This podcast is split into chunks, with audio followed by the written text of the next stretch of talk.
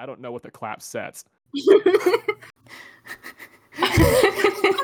that is that is very fair. uh, Because it's like Kale I don't, talking I don't even about, know if my microphone will pick it up. Yeah, Kale was talking about clapping so everyone synced the beginning, but even if you all clap, like you still have the delay off my mic or off Coffee or Adel's mic. Like I don't know yeah. who it's. So how I did it for like a thing was the the person who's re- who's the one person is like counting one through ten, Okay. and then everyone else starts counting six through ten. Ah. So you can the main person continues, so it sync up Okay. that Okay. way, Okay. and So you mute I'll- everyone else, so you don't like I'll yeah. fuck up. All right. I'll count to ten then, and then you guys can join through six through ten or seven or eight or nine. But just be sure you're there at ten, so we can get this get this bad boy rolling. So recording. yeah, I'm gonna clap for good measure. Perfect. Um, Didn't hear that. you I'm didn't hear it at all. My Didn't mic no, is it did not get picked my mic is too good, perhaps. It filtered Yeah. out the Just count. I'll make the noise. clap. Okay. One, two, three, four, five, six, Six, Six, seven, Seven, eight, eight, nine, nine, ten. ten. Ten. Okay, that's You were perfectly out of so sync. off. All Yeah. right. Love That that. was This, is- so this is why you off, do everyone else. This- I muted both Jackie and modded so I could count properly. Wow, you went the extra mile there. Well, that's No, great. no, oh, oh, oh, oh, let me tell you, coffee. You didn't. No, I muted you. I, I muted y'all. Y'all could still hear me. I know. We didn't- we go we go hear you, and you weren't in line with Levi at least for my phone. it's the delay, dude. It's gonna be that way anyway. It's fine. Yeah, no matter no matter how it's we just do a this. general marker. It's it'll work out, or it won't. In which case, whoops. and then we'll know, and in the future, we'll not have another harebrained scheme like this again. Yeah, Um, Levi will come up with his own time syncing like operation. It'll just be a clap again. if we'll, we'll circle back to the clap. doesn't come through. Uh, maybe the clap and soundboard. Use the soundboard. Just have a clap. I thought the clap was for used for like videos, so you're trying to sync the video together, so they're all. yeah, so you have a visual component to go with the sound. I think Yeah. the takeaway from this conversation is we'll cancel Kale and then we'll get back to producing the podcast proper. Yeah. Sweet. Okay. Uh, Kaleido Arms, we're coming for you, bud.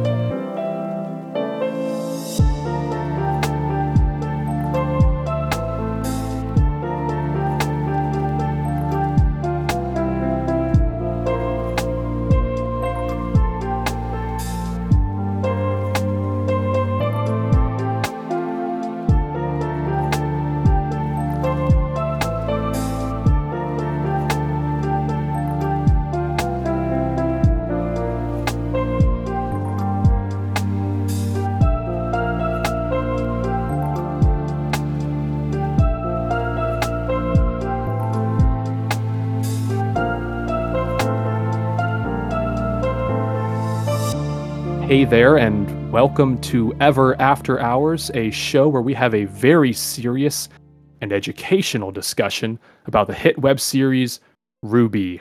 I am your host, Levi, the boom mic operator for the moon landing back in 1969, but on the weekends, I'm just a fan artist. I am honored to be joined today by three other exceptionally handsome creators in the fandom. Would you guys please do me the honor of introducing yourselves? Hey, I'm Jackie, otherwise known on social media as either Edelweiss or Melody. Uh, depends on the day. Um, but uh, yeah, I am normally found in the fandom as a fan artist. I also have my thumbs in many pies of various fan projects, working as a sound designer. And on the weekends, I, uh, you know, just know a little bit about RWBY's music and ramble incessantly about it. Happy to be here. Just a little bit. That's Just a an teensy- incredible underselling. But yes, just a little bit. Uh, hello, I'm Coffee. I am on Twitter as mixed underscore coffee and Tumblr as mixed coffee. Um, also an artist. Uh, as the name suggests, we're all ever artists. Uh, I also dip my fingers in a little of other RWBY projects, but you know, you've been in fandom long enough. You kind of have your pies in a lot of things. Um, besides that, just a real classic RWBY fan. You know, been around a long time. Nothing much to say. I do art. Only occasionally, right? Yeah, sometimes. And hi, I'm Julio. I go by ModdedJoker online or MJ to some people who decide to call me that. Uh, I'm known as the guy who keeps asking people to let let them voice Neo in their projects. And uh, yeah, I'm just I'm also a fan artist. I draw a lot of RWBY content, even sometimes when I don't want to. I would argue that um, that's that's the second underselling we've we've had in introduction so far because Joker is probably probably the one one of the few of us who has done official work for yeah, For we got Ruby, two so I was gonna say, are we on allowed to say it? uh, I think I think the NDA has been lifted at this point. If it hasn't, Rooster Teeth or Warner Brothers won't arrest me. Um, they- They can't they can't do anything about me saying that I worked on it. Exactly. So I can say that So That- yes, I I'm the I'm I am the artist who got to design the cover photo for the um the Justice League RWBY crossover movie. which is uh, really great because I, whenever I'm on HBO Max looking for My Adventures with Superman, uh, I see that that art on HBO Max every time I log in. So it's it's quite a surreal. nice I to just see it there every time. I'm like, wow, there- mocking you. I know that guy. I saw it on the plane ride over to France. It was listed as one of the uh, in-flight movies that you could watch. It's just like, Nice. oh, I know who did that. He's like, that's I him. that. That's friend. A little bit of He's Star Fever there, yeah. I know him. He do the art. You can go to a different continent. You can't escape me. No, never. Joker, Joker follows you everywhere. Universal almost. Yeah. Basically, Uh, yeah. So, so it being our first episode, I did want to to take a minute to kind of talk about how we how we found RWBY and what got us into the series itself. Do you guys have any particular, uh, you know, instances or stories about how how you came to the series? Did you stumble upon it randomly one day, or were you introduced by a friend? Did you get trapped waiting for something RVB related to to release, or how'd you how'd you come come to it? Oh, I suppose I can go first on that front. Um, I used to watch uh, Red versus Blue with my father and my older sibling. Um, and RVB 10 had just wrapped up, um, which was super, super cool. Uh, this little animator, I don't know if you've recognized the name, by the name of Monty Oum, had uh, done some of the No fight clue. scenes for RVB 10. And then we were sitting through the end credits for the finale, and this other thing started playing. Uh, this moon faded in with a rose petal, and that was my introduction to RWBY. We we watched the red trailer, and we kind of all sat there in silence afterward, looking at each other like, "What the hell was that?" Um, and then I promptly forgot about it um, until my uh, sophomore year of high school. Um, at least I think grade ten is sophomore year. Um, and uh, that was the year, unfortunately, that Monty passed away. Um, but one of my friends at the time uh, had been keeping up with RWBY, came to school looking very sort of distraught, and I asked him what was wrong. And he told me, Oh, well, Monty Oum has passed away. Um, so I recognized the name from Red versus Blue. Said, Oh, didn't he do uh, a series? That there was a trailer for it. It, it had this like red caped anime girl and he was like yeah yeah yeah. Have you not seen it? So we sat down um, and for the next couple of months caught up on uh, RWBY up until the volume two and three hiatus which is where i hopped on watching it live got involved with the fandom and here i am.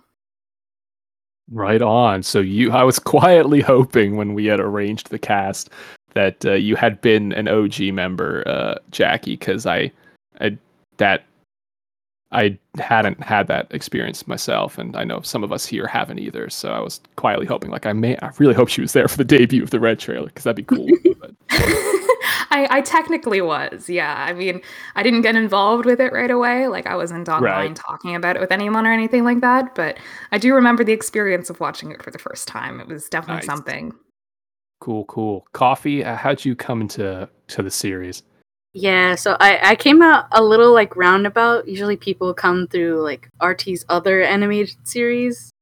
But I actually came through the RT podcast. I just stumbled upon it and really liked it. Um, and uh, I had heard things of their show about RVB, and of course I binged that, and that was great. And by the time RTX came around that year, was it 2013 still? Uh, the Yellow trailer premiered, and I didn't know how the live stream worked, and went into empty rooms all the time. And so I probably watched the Yellow trailer like 20 plus times and got really annoyed by it by the end of the day. But afterwards, I was like, oh, this is a thing called I should probably watch the other ones of those. like I I oops, I did an oopsie. I watched the last one first. I should probably like watch from the beginning and then mm. catch up. So after I did that, I pretty much immediately got onto volume 1 and watched it while it was airing. Okay. So you yeah. were there you weren't there for the the original trailer drop, but you were there for the series starting proper. Yeah, yeah. I would drop in and drop back in because like the first volume was a, like longer than like a, a, standard twelve, but it was both shorter. Right. But it was really yeah. easy to like watch, and I liked it a lot. All right. Uh, Joker, how'd you get into this series? Uh, well, I think mine's a little different, right? So I did also see like for my first like interaction with anything related was through Red versus Blue. Uh, not by watching the trailer and the after credit scene because I didn't know that they did after credit scenes. Like, I ne- never. I never watched RVB when it was coming out. I think the only live one that I saw was season thirteen. Uh, but the um, the like at the end of some of the episodes, uh, they did like the Rooster Teeth promo where they like cut through to a bunch of their different shows, and they kept hmm. showing mm. the that last shot of the red t- trailer with like Ruby posing with it, and I, I kept thinking, what is that? I don't know what that is. Uh, I'm not gonna look it up though, so I didn't. Nice, good, okay. and uh, and I ended up like looking it up because I think it was in. Uh, it was either 2015 or 2016. I think it might have, it might have been 20. Well, before Volume Three came out, uh, my YouTube recommended was like flooded with reaction videos and a lot of those reaction videos was people reacting to RWBY, and I didn't know what RWBY was, so I look, I clicked on one of them, and it was uh, them reacting to the Red trailer, and I was like, and I my first thought was that looked really cool. What the fuck was that? So I looked it up separately, and then I watched all the trailers, and I I got I essentially got into it through reaction videos. Nice. Okay. So people who often say that reaction videos are the bottom of, of content creation um, are are at least wrong in the sense it's good advertising. It'll yeah, yeah. if you didn't more. if you didn't watch that reaction, there would there would be a different artist on the on the movie. I'm actually still subscribed to that YouTube channel. That's oh, really I still watch them. I still watch them. They don't like do like the typical reaction. They react to like anime and shit. So that, that one's kind of fun. So what we're saying here is that you're gonna have to find that person, that reactor, because you're still subscribed to them, so that's not hard. Uh, but you'll you will have to pay them their dues for the getting modded the, in. yeah, for fan. getting onto the, the cover of the Blu-ray. You've come a long way. Nah, so, nah. I'll, okay. I'll, I'll leave them unnamed so they can never know they were the ones who did it. no credit. Every, every no reactor is about to be like, was it me? Was it my stuff? It actually wasn't like a primarily Ruby reactor. It's somebody else. Oh, okay, yeah. They're uh, uh, they've moved on to bigger. Never find them. Yeah, that, that I think that was about. I think that that might have been January 2015 because I think it was the next month is when Monty died. So I think I had just gone into RWBY. I had just finished Volume Two, and like a week later, Monty passed away. Yeah. So oh dang. That was very unfortunate timing. Yeah. Okay. I, I, so I, I was right. I got right in the fandom right as that happened. So you and, and yeah, yeah. For me, I had a I kind of joined the series in media res. It was the the day of a local convention. I just gotten back from auctioning off some artwork up there, and my friend and I came back to my place, and he'd asked if I'd ever seen RWBY, since at the time it had just come up on Netflix, and we were kind of looking for something to watch, and so you know there it is with its big colorful banner, and um, you know, I'd seen the listing before, the little thumbnail of it, but I I hadn't ever watched it. Honestly, I thought about it as I'd seen the thumbnails in the series and I, you know, you can kind of glean the show from those, and you're like, wow, this looks like a poorly rendered PS2 game. I don't need that in my life, I don't think. So I just kind of didn't watch it. But he he asked me again, and he thought it was really good, and so I was like, you know what, we've got an afternoon. I'm gonna make about a dozen burritos, and we're gonna camp out here and do this thing. So that's what I did. Ate myself sick on burritos with him, and we we watched the first two seasons in an afternoon. But I didn't watch. We didn't watch those until. Uh, it must have been a little later because I remember finishing volume three and being able to immediately start watching the beginning of volume four. So I was Oh, so Kind you, of- you got in after volume three. Yeah, and Monty had died because I read the I read the Reddit headline. Like there was a topic that that you know was saying that he had passed, um, but I didn't start watching the show itself until a little bit after the fact. So Oh, yeah, okay. we it, it took a bit, and then I joined Tumblr and found out that I probably picked the best time to join the RWBY fandom was the volume four and and shaking off uh the Yeah, the- hiatus It's all cobwebs about that perspective, though. You know. The hype in between volume three and four was probably like the most fun the community was. I think, oh for sure yeah at least for my experience. I, I would say the lead up to three. Oof. Just I don't, uh, the lit, I, I wasn't even though I had joined the I had like watched the series at that point. I wasn't really like looking at RWBY related content yeah. yet. I, I I didn't participate in fandom, but God, did I have my eye in fandom and Tumblr and a little bit of Twitter? Not really. I Yeah. was just in the gutters. I was looking at all the AUs and all the artists popping off. oh for sure yeah tumblr was wasn't. the place to be then Yeah. I the wasn't, lead up just- to the lead up to three was interesting. Like the volume two, three hiatus was super interesting because it was sort of that time period where we didn't really know if the show would continue or when it would continue. I think Gray Hmm. had said like maybe a week after Monty's passing that they were planning on continuing it, but it was still that kind of uncertainty of what form will this take, and yeah it was was, a lot it was kind of nice. It was anxious, but like very hopeful. It was such a weird mix of like grieving and excitement that I can't say there has been a- in between any season going forward for obvious reasons. Well, I will say that as we have wrapped up volume nine here, part of my interest in making this program was because we are now deep in the, the throes of some subliminal version of hiatus that is and isn't real. Uh, the, sh- the show might be dead in the water uh, as it stands, or it could continue. I feel like we've we've approached an, an interesting point now where uh, the f- the future of it is very much up in the air. Um, I say knowing full well that there are people in this chat that might know more than me as far as as the show's concerned, but uh, hiatus will rot my mind, and I only feel it right and justice uh, oriented that it, I extend the rotting to everybody else's. So that's that's why we're here today to talk about the trailers and discuss them in a way that I don't think anyone has ever asked for. I think a lot of people have always been like, "Can we have an analysis video and talk about anything about the show in a more essay like order, a more essay kind of function uh, structure?" And I, I we are thought not doing that. I thought that we needed to not do that because That is people have not this. yeah, people have done very well at that, and I've you know you watch a few, and it's hard not to reparrot those things because part of me kind of wants to be like, well, they've made some good points, so I should do that too. But I feel like there's a lot, there's a part of the series that all of us like, and maybe we kind of turn away from when the going gets rough because we love our we love our our darling little show here. Um, but there's a lot of parts about RWBY that aren't aren't so glamorous. And i'm not talking about like writing holes or whatever. I'm talking about like just the series itself. There's some things you just look away from or you excuse.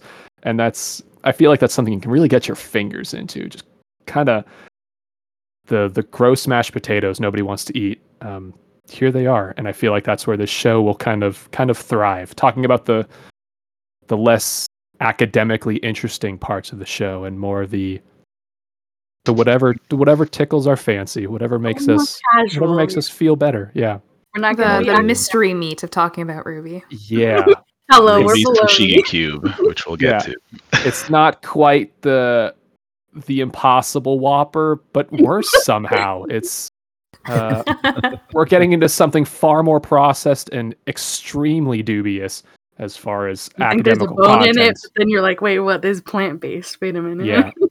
If nothing else, I want you, the viewer, to walk away from this thinking, did I really waste an hour of my life listening to this? Um, A hundred percent, you will and a hundred percent, you've wasted it. But by golly, we had fun, didn't we? You know, yeah, just imagine you're shooting the shit with some of your friends. except we don't know you. Um, yeah. so it's very what what is that Don't get too paranoid. parasocial arrangement where yeah just we we'd love to have you for the for the time we're here so strap in and we'll we'll get cracking.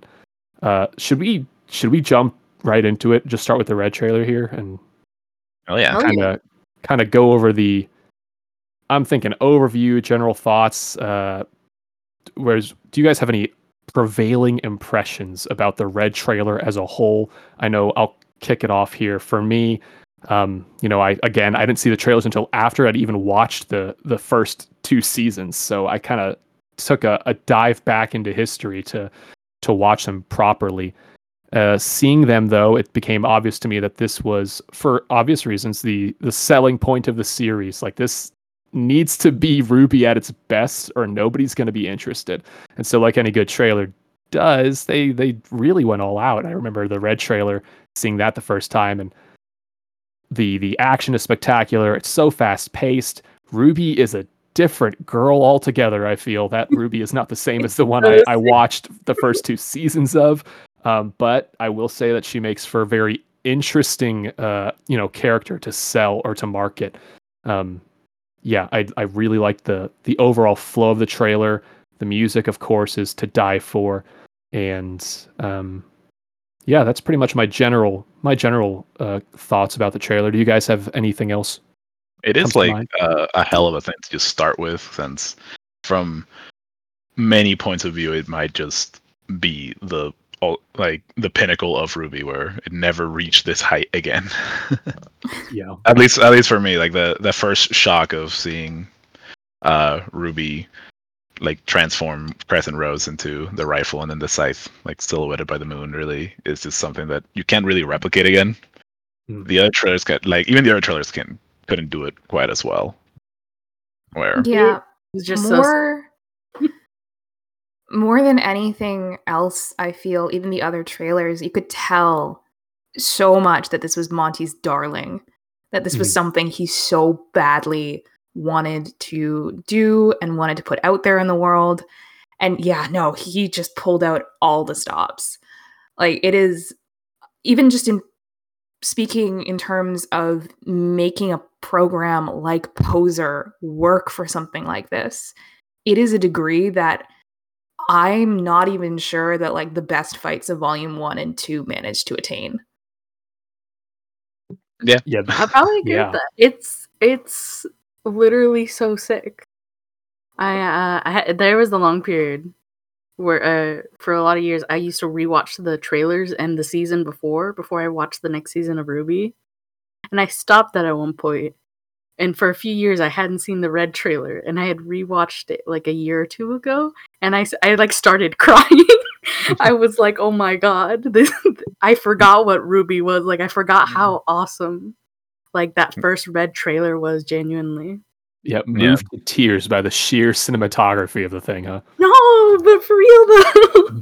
I don't want to be a sap, but it was it was just like so amazing. I had forgotten. I, oh Yeah, no I i had that too yeah, it's like I watched it in 2015. I was like, yep, I'm gonna spend this is gonna be my hyperfixation for the next nine years. Same, le- legit, legit. mood I mean, the show goes on for ten years. You know, you gotta you forget sometimes that these trailers came out and they just hit so hard. No, it's uh, I I'll agree. I mean, all of us to to a degree, but definitely what Joker said about the sheer uh, iconicness, if that's the best word to use, of of Ruby on the backdrop. There is something that even for people who haven't seen the series, they know Ruby from this trailer. I'd wager. Uh, just how popular it was on YouTube at the time. I know 14 or 17 or whatever it is at now, million views doesn't seem like that much these days, but back then, uh, it really popped off. So it's I would this is the start of the series, and it definitely sets the stage like nothing else. So I kind of want to to dive in a little deeper. If you guys had anything uh, more specific to talk about for for the trailer itself, or any aspects of it that are particularly haunting, they make you cry, or make you feel other things like.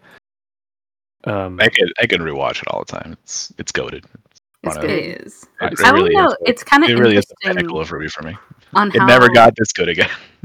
oh gee. I mean, low key, right? But I, I, I think one thing of note I find very interesting is that it doesn't have a quote at the start. The quote is on Summer's grave, I believe. Oh yeah. oh yeah, Mhm. mhm. So everybody say? else I has like a remember. quote on a black screen that fades into their trailer, but Ruby's has like the in world. It's like diegetic quote. yeah, and hers Which I think- Summer says, "Thus kindly she scatters." Yeah, yeah, That's which kind is the a eye poem. scatter, yeah. That's kindly Yeah, I yeah. scatter. Thank you. It's a, it's a line from the poem. Uh, fuck, I don't remember the name. Uh, the last Oh. rose of summer. Yeah, the last rose of summer. yeah. Oh, because he couldn't okay. help himself. But um, I found that was interesting, and I was like, oh, because Monty put in that grave as like a last minute detail in that line of the poem. The rest of the trailers also have their own quotes um from the start. Though those aren't from like any particular poem, I believe. I think Monty just came up with. Yeah. They they read like Monty came up with them at least. So So uh, I, I actually have two things, but I'll, I'll start with the first one. Um, Yeah. Just hopping off of sort of the fact that we already had mentioned the grave. Uh, one of my favorite sort of little trivia tidbits about the Red trailer is that the only reason why that grave is Summer Rose's, is Ruby's mom's, is because of Jeff Williams. So when he was writing Red Like Roses Part One, which at the time was just Red Like Roses because it's like uh, didn't have any idea where a part two would go or what it would even be. Hmm. Um, but uh, when he was writing it, uh, when uh, they were working on the trailer, Monty and Jeff worked very, very closely on the first trailer. And Jeff came to the table one day and was basically just like, hey. so you've got this gravestone, right? It says it in the script and it's like in the storyboards and whatever. It's like, who whose grave is that? And Monty was like, Oh, I, I it's just a grave she's visiting. I haven't really thought about it. he literally says And then like, I don't know. like, "But what if it was his her mom? And so Monty just took that and ran with it. Uh, I'm I'm pretty sure, um, and I don't want to speak definitively on this. Um, I'm sorry if I get any of these details wrong, Jeff, in the off chance that you ever find this, but um, I'm gonna Uh, tag I- Jeff as soon as this releases. but yeah, no. Um, so so when it came down to it, um, it it was Jeff Williams who we have to thank for the fact that Summer Rose really even exists, in the form that she does. Which I, I think is really, really cool. It just kind of shows in early days, especially, how close the marriage between the music and the show were. Yeah, for sure. And I mean, it's very telling that the show is inherently uh, driven by its soundtrack. Um, so much so that there's a good case you can make for RWBY being a musical uh, in its bones. I think. I mean, yeah, Um, you get a lot of characterizations from the songs or Yeah. like songs that they just make. They don't put in the show sometimes. Even they're just there. Right. A lot of the songs are very literal, and so that that obviously gives it a good context. But that's I didn't know that Jeff Williams was the one to to feel that idea forward. That's pretty cool. Yeah. It's it's super fun to tell people who have no idea because they're like, wait, what? Yeah, they're like summer wasn't planned all along. It's like, yep, no, that was a Jeff. And the last minute one, last minute thing too. Yeah. Yeah, it was very much sort of uh, seat of the pants, which is still how RWBY goes, but it worked out, I think. Yeah, it's one of it's one of those like it's the entirety of the red flare is just landing in a bottle, so it helps that that was also part of that too. Because uh, the entirety of the Summer Rose like mythos that the community has built up essentially uh, came off of that. Yeah. Because I mean, really up until the most recent volume we had, she's basically been just uh the most minor of minor characters. Yeah. An an interesting reskin of, of Ruby's current model, uh, as it were, when we first see her in the Yeah, a- as a- as a model proper. Eventually. Yeah. Volume six summer was so whack, but we'll get there. Yeah. we'll, we'll cross that bridge when we get to it. But she did exist, though, huh? So Yeah, The she- first she was out there. in the series in this trailer though it's like the moon, which is full, right? It's not broken to my memory. Yeah, so I kind of want to talk about that real quick because, um, you know, I mentioned earlier that hiatus addles our minds and that it more often does harm than good to to the thinky thinky parts of our head. But I want to discuss the moon because I I watched these trailers after they released initially, and then I watched them again. You know, as time goes on, you like you guys, you just want to like I want to feel dopamine, and so you rewatch the trailers, and you're like, wow, that will help for the next 17 minutes.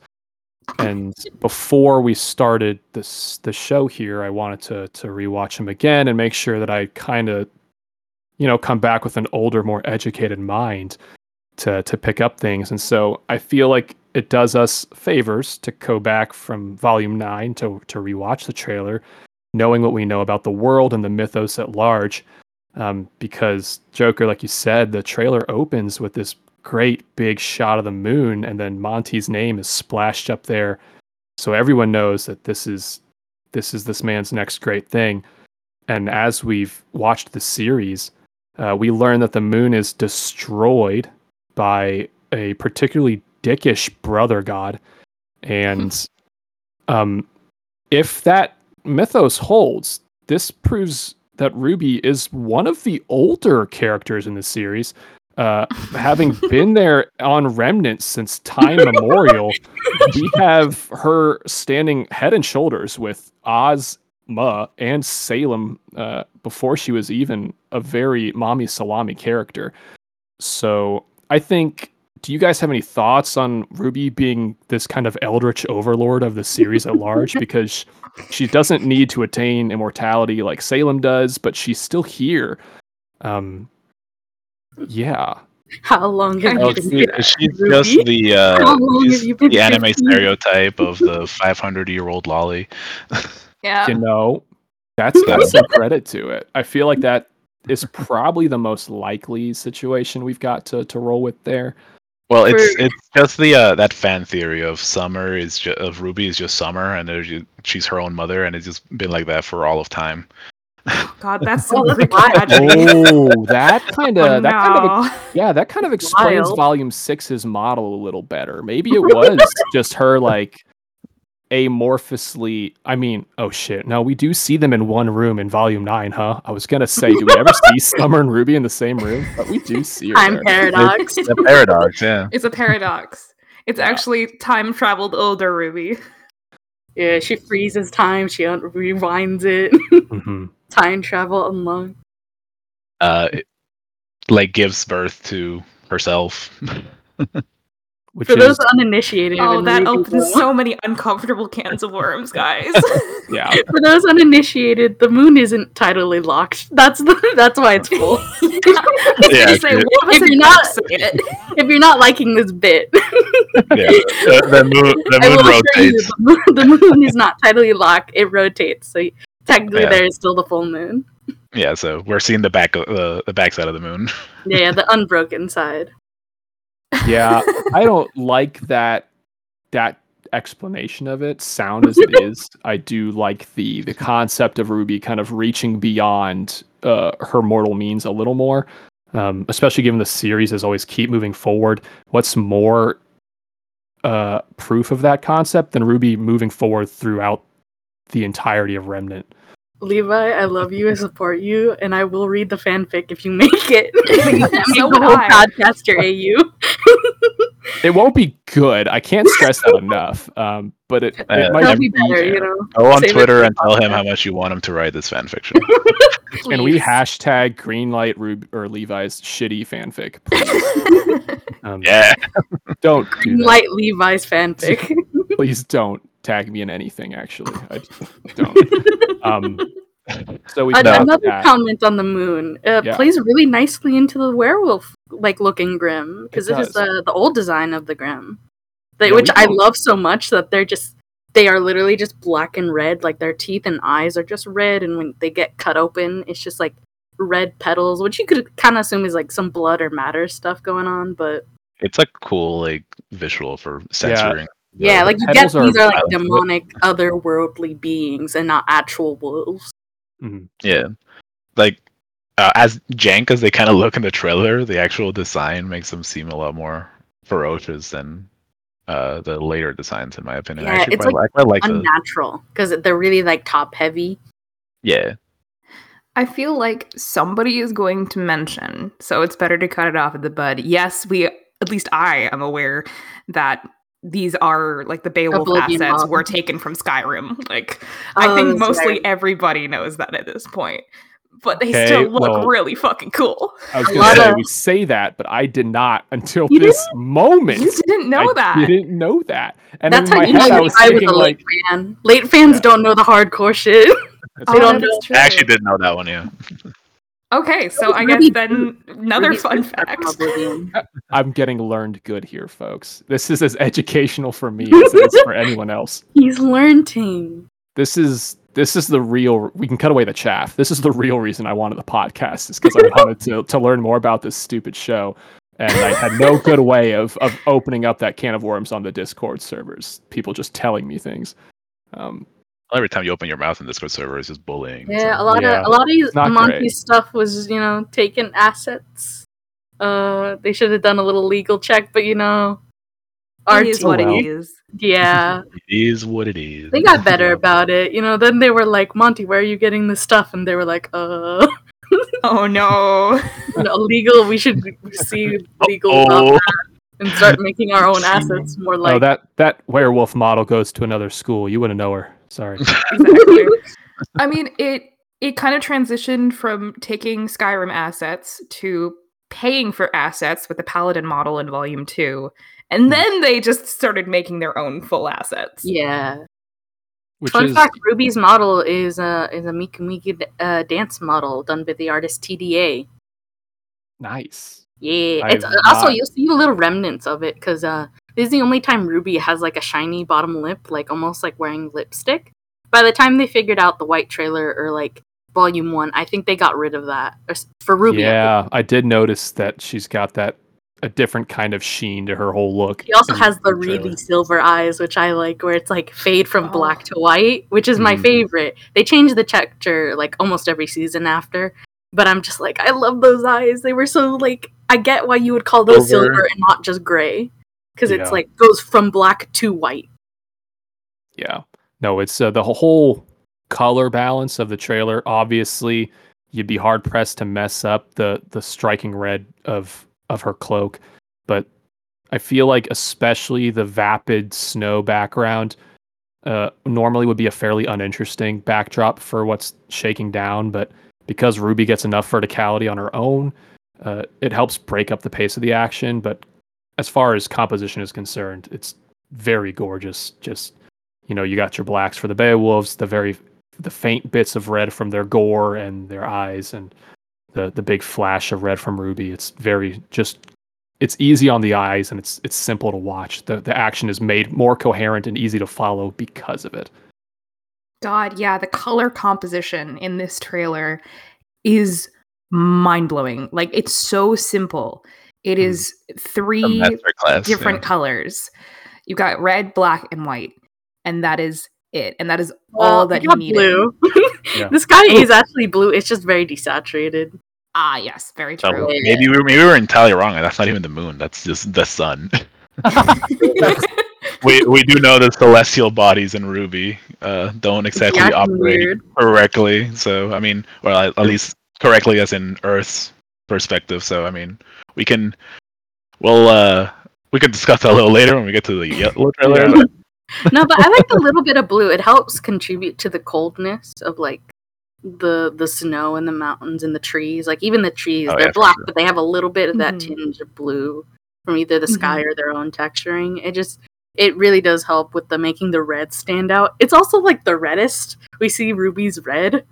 Because for the Yeah. actual Yeah. series, they tone it down It is to a darker red, red. and it's like, no, you had it right the first time. It Like, has to keep that turn red. vibrance. Mm-hmm. It's so red there are no shadows in it, which makes it like you know look cooler. I think Well, it also really, they didn't do shadows, but real actual. Well, I mean, they did, but they're painted on, and so Yeah, they're baked in keeping that in. shadows. Mm-hmm. Yeah, there being no shadows on the cloak and it being kind of one continuous shape really sells the the stylization of the trailer as a whole, especially with the rose petals and everything.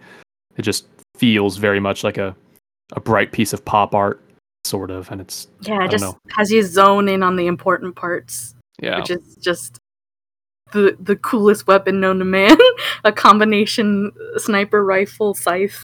Moving off the momentum, there's so much Mhm. stuff about like the inherent way Crescent Rose is built is there to help her mobility and Yeah. her speed, which is just chef kiss. And I, it's, it's. I don't think anybody really, besides like a certain amount of uh, fan animators, really capture the weight of it. Uh, you definitely Yeah. don't see it in the show as often. Uh, one of my favorites is just looking at like how much her cape and dress moves because the dresses move a lot in the trailers and they Mhm. add so much to the weight because you see the follow through of the shot or the momentum rocketing her elsewhere. You see the Right. dresses flurrying or this uh, the cape flowing the other direction. It really sells like a lot of the speed, especially when she goes like sicko mode and like Yeah. breaks her back. It's like she's so fast. She's When we so finally- fast, dude. we see her her first iteration of her semblance, and I'm sure those more educated than me can can speak to the the validity of her semblance evolving over time. But as far as anyone is aware, uh, when the red trailer comes out, this is the first glimpse into her semblance, uh, unnamed or not, and it's it's speed in its rawest form, I believe, and uh, Mhm. there aren't any. It's There's no a combination of speed and strength because Yeah, Crescent Rose is canonically meant to be very heavy. yeah, yeah, it's it's so cool because again she plays into the weight. Like she is small girl. She's not strong it's Yeah. the weight of shooting this thing off or like using its momentum to spin into like enemies it's so sick I think Yeah, that like, the coolest rea- thing about her fighting style in early days, even just in this trailer, is the fact that she uses the recoil so liberally to get herself around the battlefield. yeah Mhm. she's she's using she is shooting just to move like not even hitting some people though most of the time she's also hitting people when she's moving Yeah. Yeah, there there's nary a missed shot, and if it's missed, it's clearly intentional for her to get scythe from point A to point B. So Mm. it's yeah, Yeah, every uh, every Gret- single movement out of Rubes has has a lot of definite, clearly defined line to it. I mean, from a breaking it down, I think the red trailer can really just be broken down to being Crescent Rose as itself because it wouldn't work without it. Yeah, Yeah. it's such a pitch. that I think one of the first assets Monty ever made was like um the Crescent Rose. I believe Bernie talked about it once. Like he just looked over his desk and he saw like Crescent Rose, which I think is the first asset they made. Just Yeah. pitching the show on just how cool a, an eye, uh, a weapon could be. I think you could you can correct me, Jackie, but isn't it true that when when pitching the show, Monty had made all four trailers, but they only saw the red trailer because then they greenlit it after seeing the red trailer. Um, Am I I- know am that right he about that? greenlit it after seeing the red trailer. Um, I believe he had started working on the other three trailers. Okay, all right. yeah, I don't think they were done yet. Um, I was just gonna say, uh, we could talk at length about this trailer, unfortunately, and the reality is, is we only have so much time uh, to dive into the others. So if you guys have any kind of closing thoughts about the red trailer, uh, sound them off because we can't. As much as I want to stay in this Well, space, I I would like to pose a question to the viewers as to what they think Ruby carries in her little like boob pocket that is That's seen in the red trailer. oh yeah, she has a pocket. If you if y'all don't know at home, she has a little red pocket on the on the right side of her uh, shirt on her dress. Yeah, on her right titty. So Yeah, it's a like- breast pocket. It's tiny. People don't know about it because it, it because of the bloom and the styling of early Ruby. It just it's like you just read it as black, but it's there. Yeah, just a little red pocket. So what do you guys think she carries? my head headcanon has uh, always been that um, well not always but since we saw it in volume three is that she carries uh, at least in early time uh, a version of the team stark photo Um, Oh, that's that's okay, okay. actually thoughtful. I was gonna say Uh. just a tiny Y. Like, you Oh, know no, the that's so episode of. Adventure Time where he just opens up his pocket and it's like Jake is Pocket there fly. the whole time. just a tiny Y. um, I mean, I, like you guys put way more thought into it. I thought she just carries like a singular strawberry. No, I don't take the strawberry propaganda. Ruby's favorite food is cookies. Yeah, but they don't fit in there, and I don't think I think she's smart enough to not like crumble up a cookie into a pocket. Maybe. uh last note on the on the red trailer though is the Yeah. war scythe. The war scythe thing. Like it just like extends and, and it has a lot of like yeah. reach on it. which is Yeah. oh man, the war scythe. Oh man. Again, Really, peak really Ruby. wish that came just back. got all the the things. she has her super speed. She's got all these like forms or like Uh, I, I, I, I think we got it for a moment in in end of volume eight. Um like when she was fighting Neo, but I think that's it. I was gonna say in volume see it- seven, she gets her her upgrade to make it swivel, so Crescent Rose can kind of turn its its blade edge. and then never Um, use it again. We're, we're not talking about Volume Seven. Yeah, you're right. we see the war scythe one other time in the red trailer before volume four. I think when she kills like the the Gorilla Grimm. Oh, she does. do Oh, that. is it there too? Yeah, Yeah, it's she like does the do final It's like the, the finishing move. Yeah. Okay. That's Well, that's, I'll have to go back and watch it. that. Yeah. the the war scythe is like time dilation. It just it never comes back. Well, Okay, yeah, unlike time about light. dilation, at least it Oh did my come God. back for Ruby. Oh hey, you know what that is? That's a great segue into the white yeah, Excellent exactly. segue. Yeah. So The let's jump jillion in. fucking glyphs Weiss is Mhm. using. Yeah, let's jump into the white trailer proper. We can kind of just get into what we want to talk about. Um, I think what plagues me the most, as cool as this trailer is, I'll, I'll, I'll kind of touch on the general impression. Um, I love the Schnee family at large, so Weiss kind of falls in naturally there.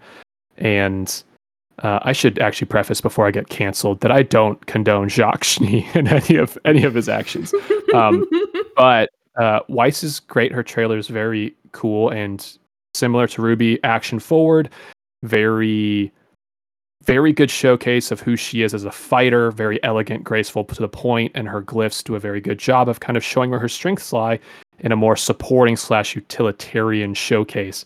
And what grinds my gears the most about this trailer is that it's clearly at a point where things haven't solidified in the series and so what we have is Weiss kind of doing anything the situation demands of her.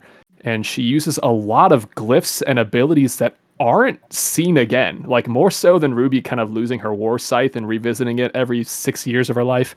Uh, Weiss does not simply retread some of these steps. And well, uh, like that can be very easily explained because Ruby has ADHD now, so she, can, she just decides, you know what, I am in my war scythe space again, so I'll bring it back. Weiss on the Yeah. other hand, is like no, I'm Today over feels that. like a war I'm day.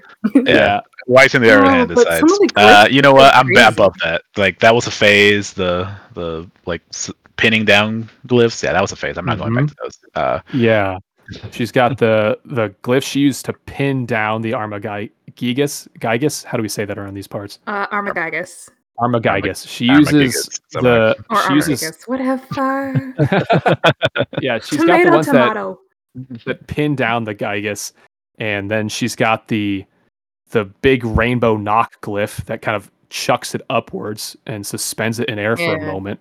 Uh, we Gives don't ever see hops. that one again. We don't She see this the missile move where she just like does these magic missiles that inflate into like uh-huh. glyphs that pin him into place. That's what I'm talking about. Yeah, So cool. she won't. Yeah, we don't see those again, uh, and we don't She's see her dust. her finishing move where she. I mean, you could argue it's the stylization of the moon, but her Myrtenaster literally is glowing. Like Yeah, it it's turns into actually a glowing. light lightsaber. Yeah. like it's glows it has like sigils all the way up the Yeah, like the blade, which yeah, that never comes back again. so You she's think pretty much that's like moon praised. dust or something, you know, because it's white and it's Yeah. glowing with the moon or something. yeah, we've got her her finishing move, and then what I assume, and people can who have know more than me, which there's a lot of you, uh, can correct me, but I'm I bet my bottom dollar that when she jumps onto the Gigas's blade, uh, she's got plant dust activated because there's green kind of smoke or ether coming out of Myrtenaster at that time. So she and I think there's like a little Oh. after effect of flowers too. There's like Oh, for a is there? Okay. there's like something purple. I think I think it is meant to be plant dust. I don't I don't think it would be like wind. Y'all, y'all are gonna make me go back and like watch the white trailer while we're recording this. I, I have them like playing on repeat as we're talking, and they're just muted on another in my other monitor already. Nice. Um, Um, so I can make a, a fun point of order about the the green dust that Mhm. Weiss uses if if that'd help clarify Please anything just do, because we yeah. were talking about it. Um so uh in early days, um like you're right about like her powers being ridiculously sort of um um in inconsistent um with what we see her do later in the series. But um this i can actually speak to because uh somebody else had had sort of made a point of it um and i had to dig up clarification on it i'm not one of those people who like actively tries to prove people wrong but you know sometimes when people are being obtuse it's fun too Um, sometimes it's handy. Yeah. sometimes it's handy. Um, so the green dust uh, in early days was actually wind dust that came from Oh. the uh, artist who worked on World of Remnant. Uh, when you work look at the World of Remnant for dust, the wind dust crystal that shows up is green in color. It was later Oh. changed to white White. because of the introduction, supposedly, into the lore of plant-based dust. Okay. Okay. So we're I I'm not sure that I although I guess with plant dust I always assumed okay it's like a rooting feature kind of tantamount to um her name escapes me now but the the lady in volume 7 uh, the Elm? Aesops Elm yes uh their resemblance uh that's kind of what I imagined but if it's wind dust I'm not sure that helps me parse that information any better that she's she's somehow in tune with the the wind breaking around her or can wind herself onto the blade. Um, Uh, it's It does- more so she activates it afterward, like after she jumps on the sword, she activates it to knock it out of the Armageddon's hand.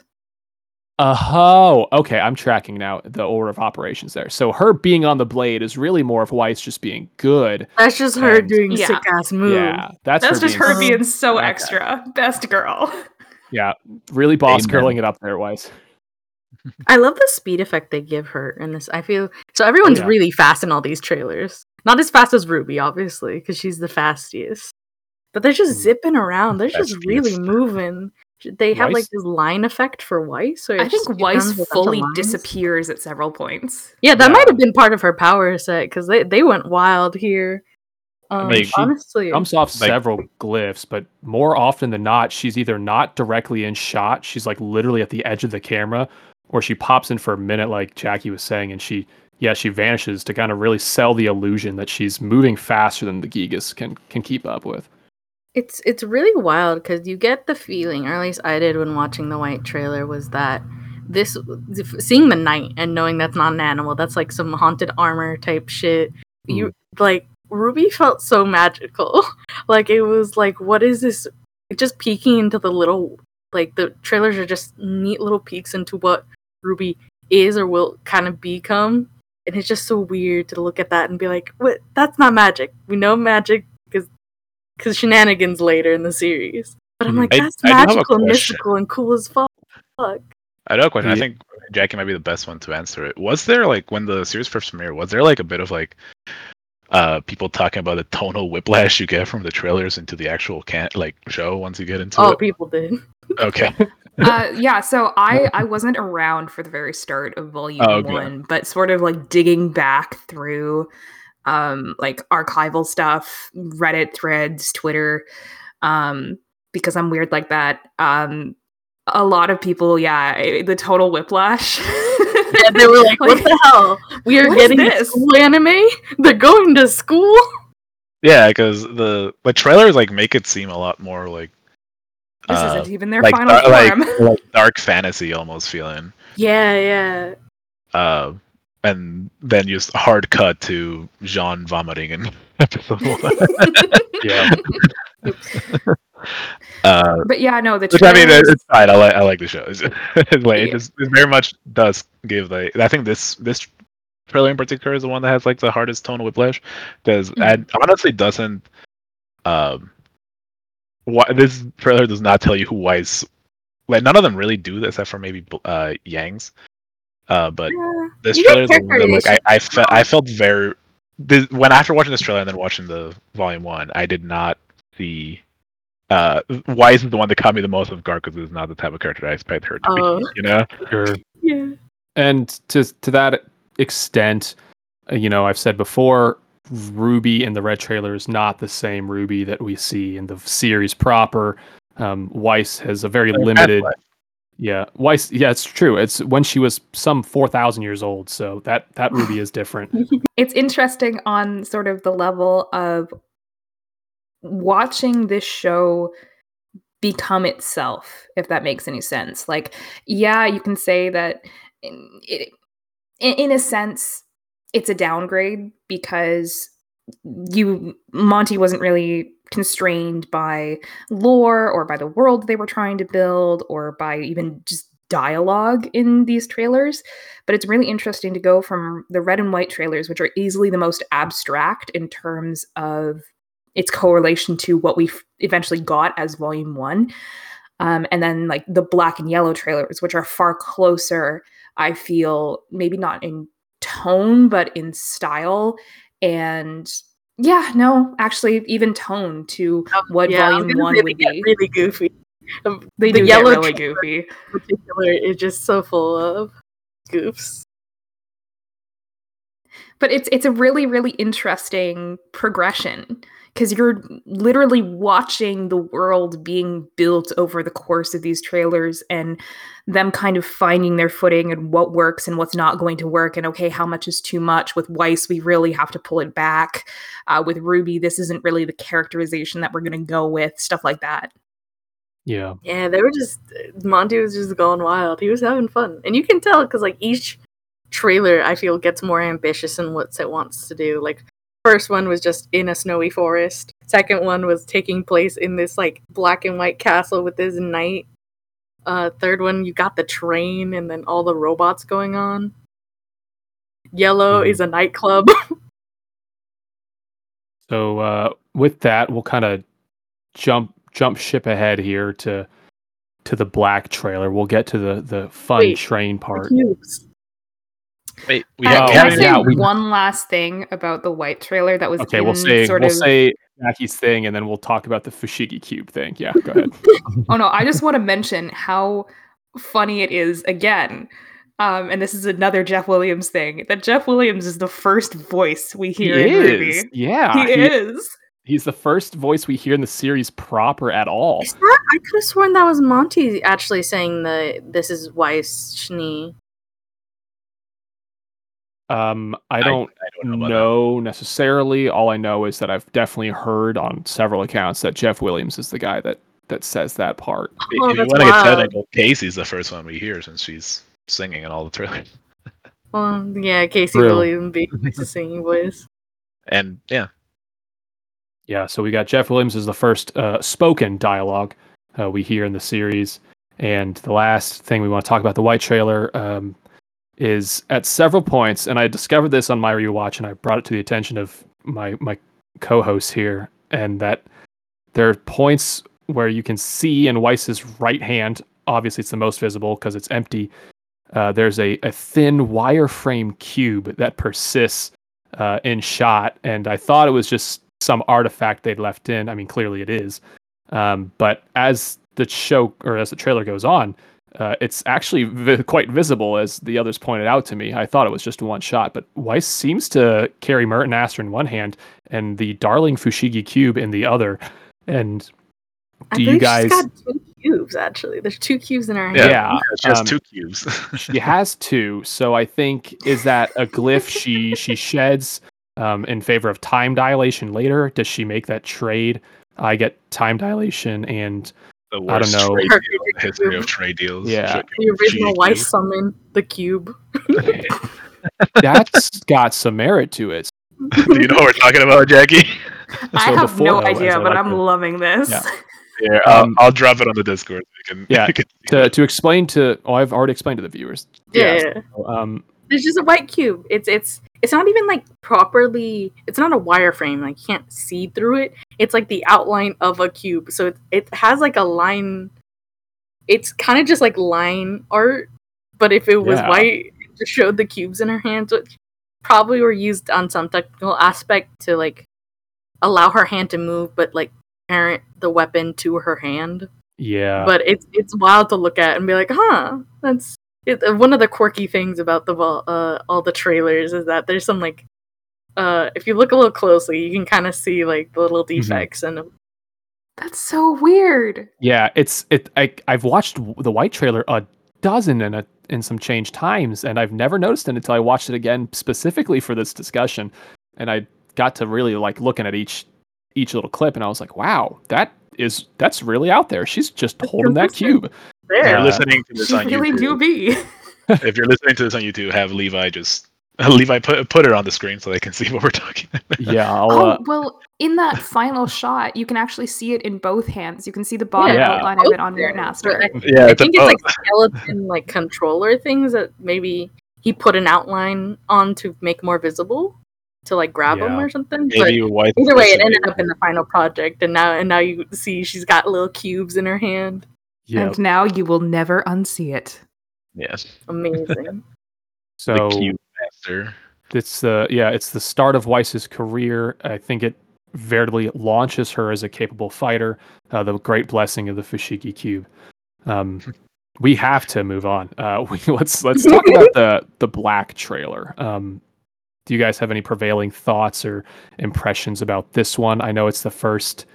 Uh, we this is the first time we fight robots. Um, Your and voice acting. we we do let's talk not at length maybe but let's Oh, talk no. about uh Oh no! who's who's the can someone tell me the name of the guy that we hear in this trailer because It's uh, That's it's Garrett. garrett oh um, i oh you meant you know literally okay i was just saying uh That's his Yeah. same voice actor that they keep for the series. Yeah. It is, Okay. yeah. Yeah. um does did anyone else i feel like the first time i ever heard adam's voice i kind of I won- I legitimately wondered if something was wrong with my computer. Like my headphones were like The, wrong. au- the audio mixing is not good I for the feel- vocals. I feel so bad because Garrett Hunter is is wonderful Yeah. and and like he deserves the world, but my god, somebody It's- needs Yeah, to get him some better bit tinny. direction. It's not the voice you kind of expect from this cool badass dude in a in all black and red. hmm Um, yeah, it's, not Definitely a decision that was made. Yeah. To be fair, Blake's also very weird. She sounds very young uh, in this. Like, uh, it's Arryn's probably probably first time or some of the first takes she ever did for the character. Mhm. Uh, and it's also like a little different. Like, it's pretty close. It's calm, but it, it feels like kind of, I guess, maybe closer to like a Ruby. And like, she feels a little like younger almost. which I think Yeah, does they're- Blake some service here because you know with her and Adam, it shows that she's very much young and and under his wing for better or for worse. Yeah, I, I really like the impression you get is that from this trailer is that he's like a mentor and they're part of like they're part of an organization or something doing some Mhm. so co-op shit. I don't know, but Some it felt way more like it was a mentor student kind of thing than what we got in the series, which I I liked a lot. Yeah, I don't know that I. I guess we yeah we'll talk about more about Adam's Adam's shenanigans. That's for the as- as time series. goes We're talking on, about yeah. the trailers though. yeah, the trailer Adam, very cool looking guy. Uh, I do love his his sword uh, gun sheath is, I think, a very cool thing, and we see it. Um, we don't have to talk about this long, but uh, Metal Gear Rising had just come out uh, in the video game world, and Jetstream Sam, a now very popular meme character, uh, his weapon is a is a katana, and the sheath is much like Adam's uh, a gun in the sense that he pulls the trigger and it increases the speed of his quick draw. Uh, this trailer did come out after not only did the game release uh, after the trailer had come out, but the first trailer where we see Jetstream Sam had come out by that point by about a year. So I have veritable reason to believe uh, Adam is Jetstream Sam in disguise. Another Love you, thing Levi. for the fanfic. I think that the the building blocks are there, so I we don't really need to discuss it. Um, but I do want to bring it up that it haunted my thoughts for a long time after I watched the It's black trailer. solid. It's waterproof, in fact. That, that, That that- that's is that is a very solid theory. I've got a lot of them. Turns out that hiatus has no power over me. Um, we I, the only last thing I want to touch on personally is that uh, Blake has an incredible skill here, and obviously she's an extremely talented fighter. But I want to bring to highlight towards the end of the trailer when she reveals to Adam that she is not okay with dunking on these civilians on board. Um, she jumps to another car and in a single swing rends what must be a solid 10 to 12 inches of structural steel holding these train cars together. They together. were just built different, dude. Um, the trailer girls were just strong, dude. They were fast, Yeah. strong. uh, I would like to make a joke that Blake's katana can't melt steel beams, but it actually can, it seems. and so we It makes Blake you wonder is- how it broke later. Thi- That's This the trailer thing. also confirms that Adam has no hops because he cannot make like a. yeah, he, he, he No, it's catch pretty dramatic. jump My boy got no hops. No Um, dramatic effect. He was like, "I'll just stand here." in a, in a rare uh, turn of events, uh, Rooster Teeth stays true to Blake's steel beam melting power, and in volume seven, I think, or six, uh, she does it again on the Argus Limited. She does the same kind of chop, and the train car is torn asunder. So, like, I think the girl is straight up hiding what, and you know, she she does double hammer fist Adam away. Like she leaves the the scene of the fight in volume five. So I think she's really holding back. She is one punch man caliber strength here. And for some reason, she is really just pulling all of her punches. RT is holding her back. Yeah. They're like, "No, Yeah, you they- can't be strong because then you'll you- you'll ruin the plot." Mhm. Yeah, she was actively nerfed as the series went on. Mhm. she just she comes back in flashes. She has like a fugue state she enters in where she taps into this unlimited well of power. And I wish we saw that Blake more, honestly. Yeah. And she can only access it when she gets hit with time dilation. And unfortunately, Yeah. it's got Which, uh, nerfed. and yeah. time dilation doesn't exist anymore, so Blake can never reach her true potential. Unfortunately. So uh yeah, did you guys have anything uh real maybe you wanted to talk I, about? Uh, I wanna- yeah, it's fucking. It's first time we see Forever Fall. It's really cool. This is like Oh, the first trailer you think that's like grounded in reality. Like the other two were like so blown out and stylistic that you're like, is this happening? Like when she's fighting the knight, you're like, is that happening for real? But she's also singing a concert. Is this like a metaphor for her inner struggles with loneliness? What's going on? But like Black trailer is like, oh no, this is hap- happening in a place, and all these trees are red, and there's a train, and there's robots. Mm-hmm. it's a really cool aesthetic. I love the look of Forever Fall, and Yeah. I really do wish we Yeah, I went want it back to it. yeah, Please Again- let us come back to Vale for Forever Fall just once. Please. Again, for this, I just really love the color composition. Like it's got again stark reds, the blacks, the uh the white on on Blake's outfit stands out very very nicely. Mhm. Um and the two big sort of silhouette shots we get, which is Adam's moon slice and then the fade uh at the very end where it just fades all to red with Blake's silhouette like those are such stunning stunning images so sick. It, it's also interesting for the fact that it's a weird combo trailer. You're right. Adam has like uh, his moon slice, and it's they share the spotlight because they're partners at this point. Um, Mhm. and it's just neat. It's like, wait, this is this isn't just a girl having a trailer. This is some people getting on this train yeah. fighting that spider mech, which is creepy, and I wish they would bring back because it's cool. It's really Mhm. cool. Like it, it actually looked really awesome, and it seemed very Yeah. effective compared to. It the was paladins. extremely good at its job, and we kind of learned through the trailer that Blake's upper threshold of pain tolerance is actually face tanking a giant laser.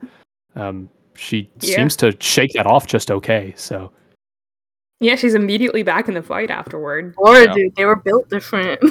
these, Blake's these like early fighting ones- style in this trailer is really cool, where her uh, or Gambol Shroud it works more like a rope dart than as a sword for a lot of the fight, and it's really cool. Uh, on a more serious note, I, I think there's a little bit of note on um Blake's weapon is that there was a planned upgrade It's like a was? post on Mhm. Facebook Oh yeah. that Monty said before, like he died. So I think this was in the hiatus or after Volume Two, before Volume Three. He said it's like uh, someone was talking about uh, upgrades, and and he was basically like, you won't see, you know, you won't expect what I'm cooking for Volume Three for Blake. And it's it's implied that she had like something like of an upgrade for her, or like fighting style wise. That's interesting. It it never comes up again, or we never see remnants of it. But there was definitely more planned out for her at the very least with her weapon. Mm. Yeah, it was a tweet that he made in um I want to say it was uh November of uh 2013, which would have been like sort of uh just after volume 1 had finished airing. Um he he uh, had made a tweet saying that the design of Gambol Shroud would be changing um not in volume 2 but in volume 3. Um and uh another fun point of order um, is that I believe Miles Luna said um, at RTX uh, either in 2014 or 2015 that uh, Gambol Shroud was his favorite weapon. We do also, uh, I think this is the the first like sort of instance in both the trailers and the show proper that we have like a proper sheath for a weapon. Um, and not only that, uh, like it's like attached to Blake's backpack, which I always found really cool. She's got like the magnetic strip on her bag. Yeah. I hadn't even thought about that until you mentioned it because in my mind I'm like they all just slap them on their bodies and that's actually very true. They do just kind of schluck them A on there. little bit. They Um, do. Not even Weiss has a proper sheath for. Yeah, Weiss just master. It kinda makes let- so She sad. raw Yeah. dogs Polarity is just a semblance that everybody has, and Pyrrha decided she was going to focus on that. All right. yeah. but all I, um, girls have all the girls have pockets to their little purses because Monty was Yeah. like big on like I want this. If people were to cosplay this, I want this to be like practical to some extent. yeah, I'm glad they we kept the pockets. I am obviously uh, sad that uh, the briefcase that Weiss carries Myrtenaster in does not make a, a recurring appearance in the series. I think it'd be very extra to always have the briefcase with her. Um, but Could you imagine just her walking around smacking people with the briefcase like Coco does with her purse? I, yeah, I was gonna say Right. it kind of steps Like- on Coco's toes, but we don't see Coco anymore. So there's a there's a briefcase whacking hole to be filled here. It'd be And cool think- too. Like, yeah. like she only gets serious when she opens the briefcase, and it's like, oh damn. Yeah, for real.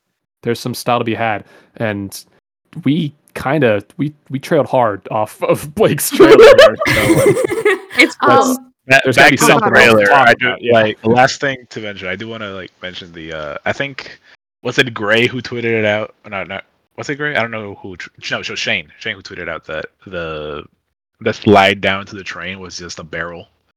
yeah. They kept, they kept rotating. Yeah, I- if he didn't really tweet like it, he definitely verified because um, a bunch of animators were sharing stuff about early RWBY production, and it's that's how you mimic people running for a long time. You just put them on a large cylinder and just Yeah. close oh yeah, up. there's so that there's a you don't full ass need- video out there somewhere. Yeah, yeah, where you see like the entire cylinder and, and know they're just they're just kind of running. It's like a treadmill. Um, Yeah. It's a reminder. You got to be smart, animation smart. That's how you. You don't want to Mhm. like actually map out an entire mountain and have them run down it over the uneven terrain. Just you know, smart things that that made RWBY RWBY. I feel. Run in place. exactly. I It mean, if it works for cool, Monty and you never would have Python- Yeah, it works here.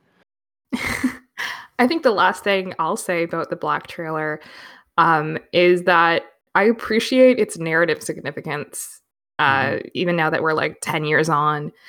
Um, like, we don't get a whole lot, a lot of it is kept very vague, but the idea of the Faunus and the White Fang and the Schnee Dust Company weren't established in like Weiss's trailer. They were established here, um, which for better or worse, however you see the handling of it in the show proper, makes for some very, very interesting uh, sort of glimpses into what was cooking back then. Absolutely, with the song Yeah. too, where they're It talking is- about underneath like human rule and stuff. Oh Uh, yeah. People oh, were already guessing she was a cat girl just based on the silhouette. And so when there weren't, they were still kind of keyed into it from the song. Again, RWBY lives on its songs. Like you Yeah, get a lot. It's from also them the only trailer that like keeps being referenced back through multiple volumes. Yeah, because it's canon. like it, it- it exists. Yeah. Yeah, I mean they're all supposed to be canon. We can Yeah. can argue where each one of them To different in. degrees. Like, Yeah. Ruby, Ruby's Ruby is a long time ago, so she forgets it often. Yeah, thousands, millennia ago. Yeah. Uh, but yeah, because like Weiss's trailer, we didn't even know where, it, like, what was the point of it, where it took place until Ice Queendom, right? Or Uh, I would no, say- no, it's still the It's- manga. The manga is the Yeah, one yeah, Yeah. until the first Okay. manga by Shiro Miwa did we Yeah. learn uh, It's what the guy explained gets the yeah the context of the scene at large, and It's also where we um, get first baby Ruby. People are like, we see, uh, sorry, baby Weiss. It's Yeah, like, no, we Weiss. see her first in in the in the original manga, not the not Ice Queendom. yeah. She is really cute in Ice Kingdom, though. Yeah, All right, so we've talked a serviceable amount about the black trailer, and so I feel like we can. I I super want to talk about how Blake shouldn't be able to wrap around her ears with a single ribbon like that, but um, save that we'll, for the for yeah, we'll talk one. about that later. Volume Uh, one finale territory. There we go. Um, the yellow trailer. This is the first foray into human opponents that we find in the, all the trailers. It's a great show of choreography and at large, just an excellent display of of the dance of combat. Whether like it or not, the way that Monty uh, animates this has such a, an excellent readability to it, and Yang I feel is probably the best person to showcase it. Just her fighting style and the fact that she is hand to hand means that there's nothing to get lost here. Uh, there's no big weapons or anything or showy. I mean, there are explosions, but the the action is clear and concise. Uh, do you guys have any real jump out isms about the trailer? Uh, this is the first one that like we're told to like has actual like voice acting throughout it. Mhm.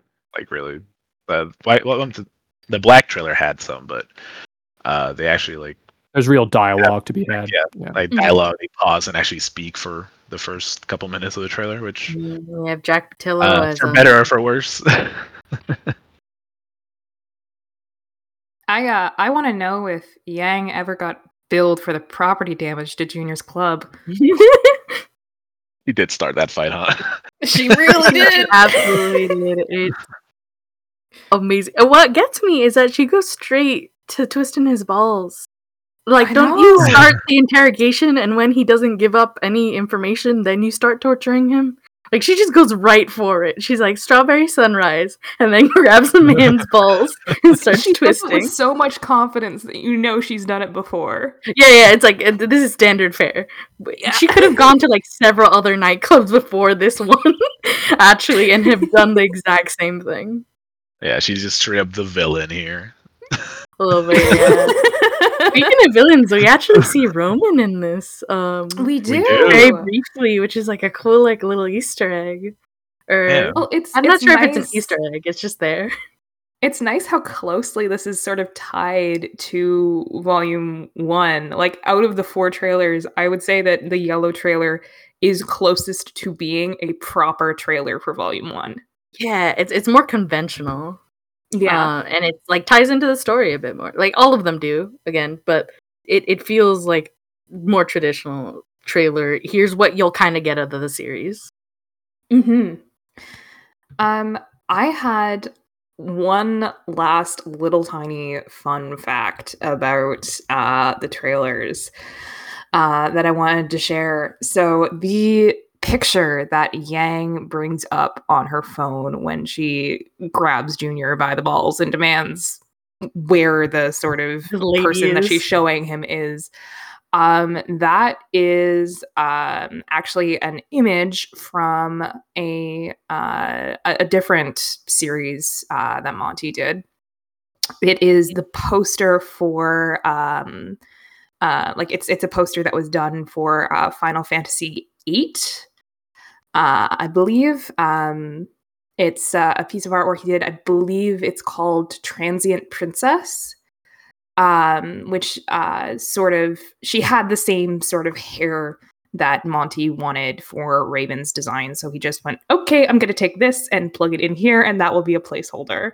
Yeah, it's it's smart. I knew it was something else, but I couldn't remember where it was from. So I, it's it's Final Fantasy eight. You said Yeah, Final Fantasy VIII. that's nice. Okay. I I I like I like all the trailers and their music, but I feel like Yang gets a little shafted on the music by getting a, a like a bit of a remix for I Burn. She did. Oh, it she- it she get a surprised remix me. Of, she gets a remix of uh, "Red by Roses" at the beginning, and then I yeah, but it's Yeah, called I Burn. It's It's, a- its own It's a song, isn't it? remix of all three of the previous trailer Yeah. songs, and then there's a little tiny bit of "I Burn" at the end. I think it's just like the f- first part of the first stanza and the chorus. Mhm. yeah, um, like when she which goes is Super just- Saiyan, that's when the song Yeah. pops. It's also a shame because just her, her trailer isn't yellow. Like Yeah, all the other ones, they're like color coded so strong. And I, like, I- I guess we know black. this because Yang was like the last addition to the ch- team. Like she Mhm. was a she wasn't part of like the like the Ruby Weiss Blake thing. So Well, I mean, you can even kind of tell through their designs. Like Weiss, Ruby, and Blake all have like the black, white, and red, both in their designs and in the designs of their trailers. Yang, like the the colors are there in sort of the background, but they're not on her as part of her character design. And Yeah. none of the other girls have yellow incorporated into them except for Blake with her eyes, which is a shame. I think it, it, It is. kind of feels does feel like Yang was kind of a little bit of an afterthought, but I I would love to hear like a, a proper Yang song. The I'm gonna be honest. Anytime I listen to Red Like Roses Part One or, or Part Two, I just get this deep feeling that I'm like, this is Yang's song actually. Um, because like Yeah. Ruby was so young. She was maybe two at the most when Summer was gone, and I just know in my heart that Yang is like Summer is my mom, and these are the feelings she went through Yeah, when she was gone. We'll, So we'll- anytime I get sad, I'm just like, "Red Like Roses" is actually just Yang's song. Let's this just is be my real. coping mechanism. We've Yeah, we'll discussed cross before, that like, bridge when we get to to Red Like Roses 2 in the series. We'll uh we we will eventually discuss Yang getting shafted for almost three volumes. Yeah. It's so shafted. speaking of shafts, great segue. Um We did. uh, guys Oh, did did you guys talk about this already while I was using the loo? Just a Uh, little go- bit you- about the you go ahead. Yeah, Okay. yeah. Well, we'll we'll make it flow in post. We'll get it in post. So Nah, it's nah, a just little leave more it coherent. Um, guys, Yang chose violence when she woke up this day of all days. Um, she wakes up, and I, I'm going to walk through a bit of Yang's daily life here. She gets up, she uses the bathroom, brushes her teeth, whatever. Uh, she makes her coffee, and then Three she hours in her decides, hair. Yeah, after she's she's like blow drying her hair after taking a shower or whatever, and she's like, or she did it the day prior. I don't women. Um, she. I don't know either, man.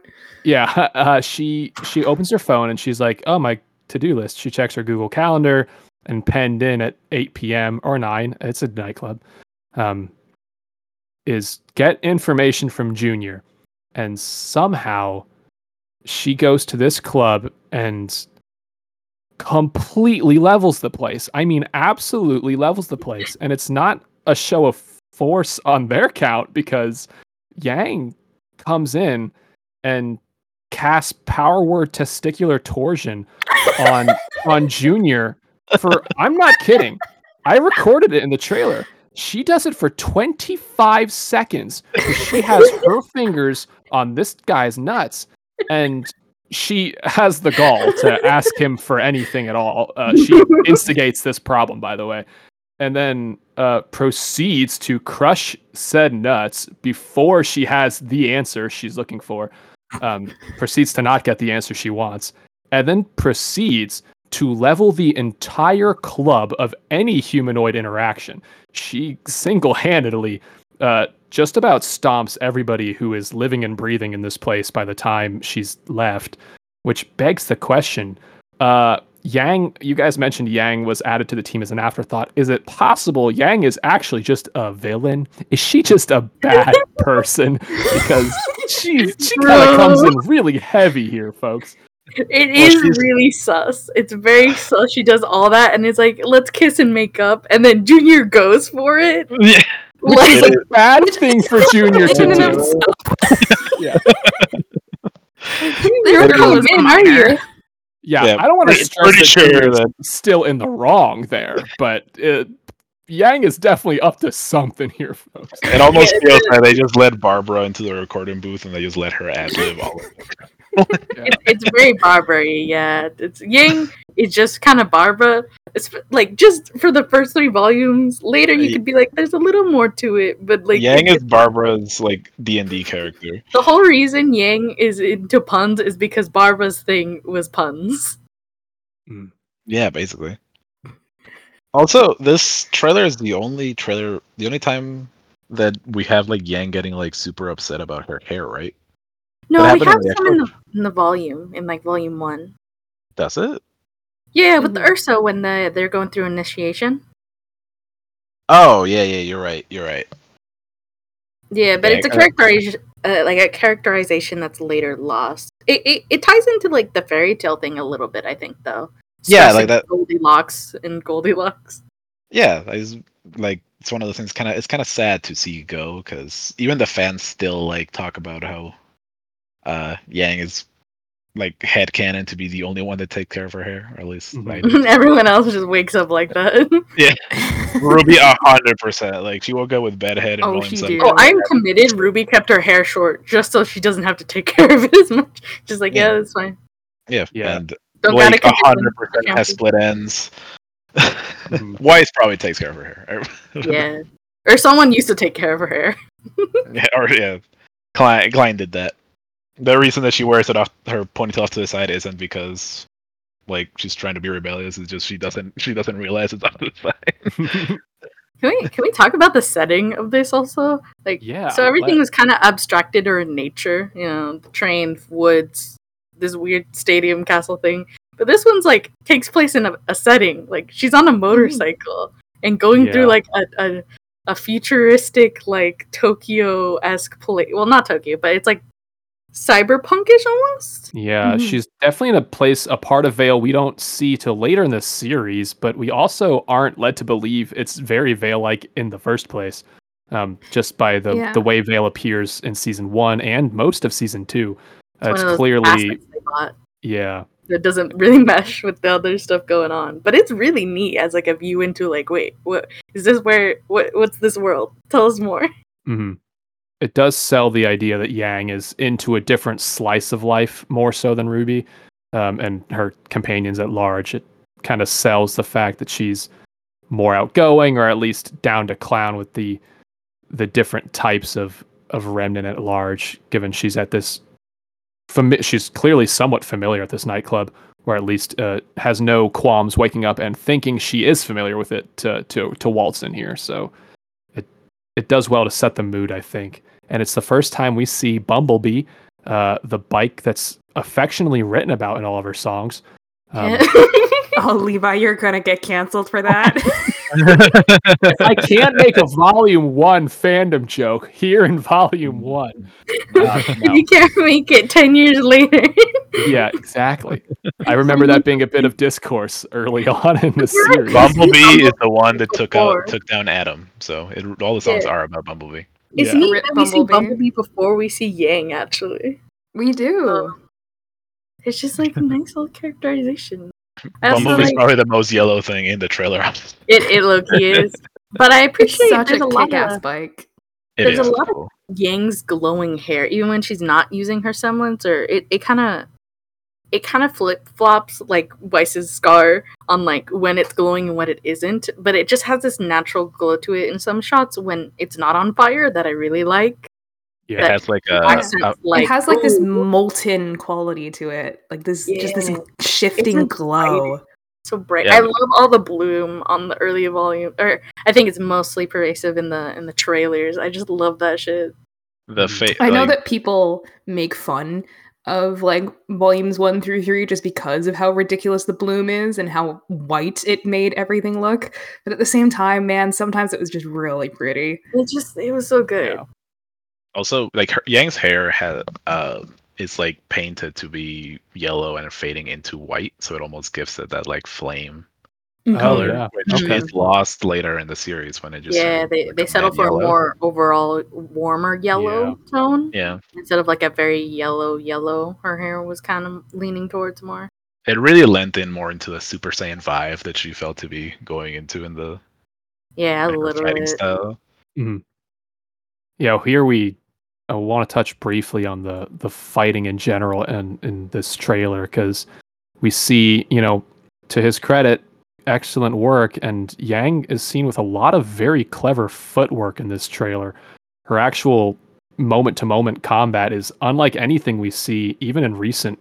Uh, okay, well, to their credit, uh, recent Yang does fight very well, um, but especially during the the middling seasons uh, from from four onward. Yang's probably I the w- one that they seem to have had the least issue with transitioning her fighting style. It's because Yeah. it's it's like just straight hands. It's So- fairly it's fairly uh, you know straightforward, but especially um, it's clear to see as you rewatch the yellow trailer just the the ferocity she has in hand to hand combat. So much so that even when the sisters, uh, m- uh, it's militia, right? Like her No, name it's is Mil- it's Miltia. Miltia. Okay. Militia. I'm Miltia, so yeah. dyslexic with that second eye. I'm sorry. Um, so Miltia and and Malachite here are still clearly capable Melanie. fighters. Melanie. Me- Wait, what? Their last It's name is Melanie Melanie. and Miltia. Melanie their and last Miltia. Malachite. They're both Malachite. Hi, I've watched RWBY before. I promise. um, Levi. I, you. before They're- keep burying They, their they're only in this here. trailer, so you. it's- No, Yeah, they- they're in volume two. Oh, they yeah. They are in like volume one two other for moment. time, and then Yeah. I mean, they're and then we never like can- like in this trailer is where they're named, right? Yeah, they're not Yeah. named in the tr in the series. oh, well, they, So- we see her mom. We see their mom later on in like volume six, but yeah, that's all we see of the the Malachites. yeah, Yeah. Miltia and Malachite, uh, clearly talented. Or dang it, I said it again. the sisters go out at the club. The other one, Yeah, and um, The one that was Weiss and the one that was Ruby. Exactly.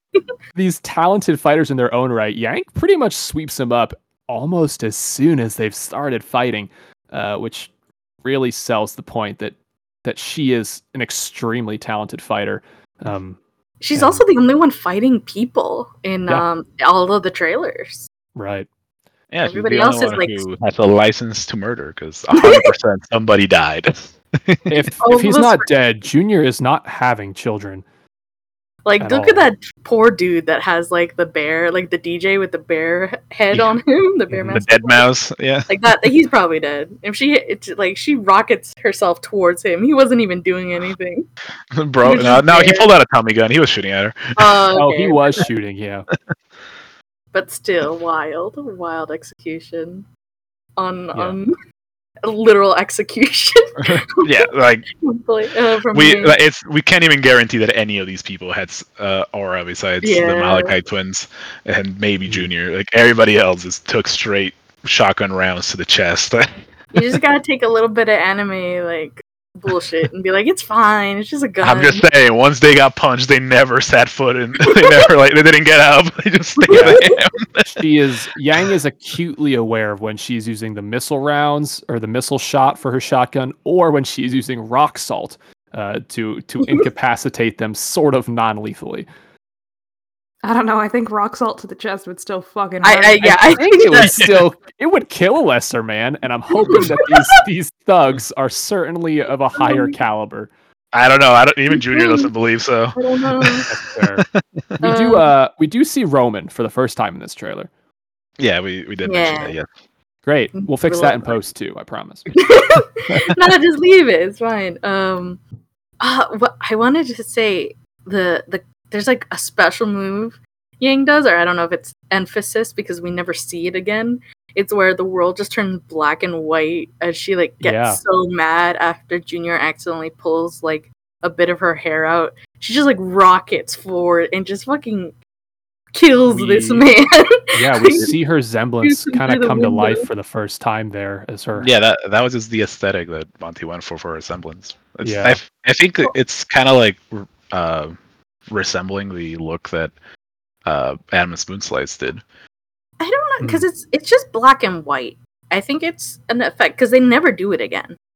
Um, yeah, for and like even volume one you would think there would be some carryover they i don't think they ever do the black and white world sketch fade for yang ever using her semblance again they keep the red eyes Yeah. but i would have preferred something more yellow again one of those afterthoughts of like you know yang should be more yellow I feel like Have they they really leaned hard into her hair, kind of carrying the color token there. And Yeah. And to be Um, fair to Ein her designs were more like um like a, a lighter brown. So it, Yeah. it, it went a, it was like a beige, so it went really nice palette wise with her hair. Yeah, they it seems it's something that uh, proliferates throughout the entire series, where the uh, Ein Lee's this 2D designs look a lot better than And when they're translated into the 3D models. oh, a little but- correction. It it always Jackie Yeard's got it pulses yellow when she starts and then turns into the black and white yeah, um, effect. Yeah. And her hair, like because her hair catches fire earlier in the Yeah, yeah. in What's the really fight. interesting to me about that particular shot of the world turning black and white is that everything desaturates, even the yellow in her hair, except for her red eyes. Mm. there's a Something something certainly Raven, a something. Yeah. we'll get Yeah. to that, but I thought it was interesting. I think it's really cool. I would have preferred yellow, but we- we're gonna get to that with the the post credits for is it volume two? Yep. That's that's gonna be something. we'll have so much to say. very canonical post credits of volume two. the fever dream that was most Yeah. of volume two. Yang had a nightmare, and we were just privy to it. Yeah, we just learned a little bit more about her. Um, Uh, is there anything last touches for the yellow trailer before we jump into a couple community questions while we still have some time for it? Uh, we can talk about um, the uh, the astral bodies just showing up at the end of the trailer. Yeah, so at the end of the trailer, uh, Ruby comes out and says words. Very cool. Uh, this is the first time we hear Ruby's voice. Oh, Um, Lindsay. this is the first time we hear her voice properly, and it's such a. It's a it's shift.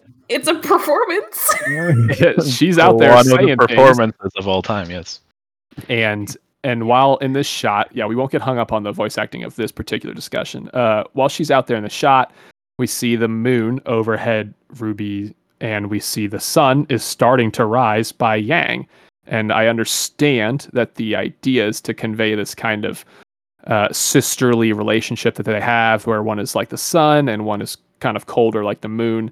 And i just want to i am more hung up on the fact that that space doesn't work like that i think. And at large how can they be on the same plane of the camera and both of these things are occurring at the same time um, they're, Well, the moon is We, it's We- happened moments before uh, solar eclipse. All right.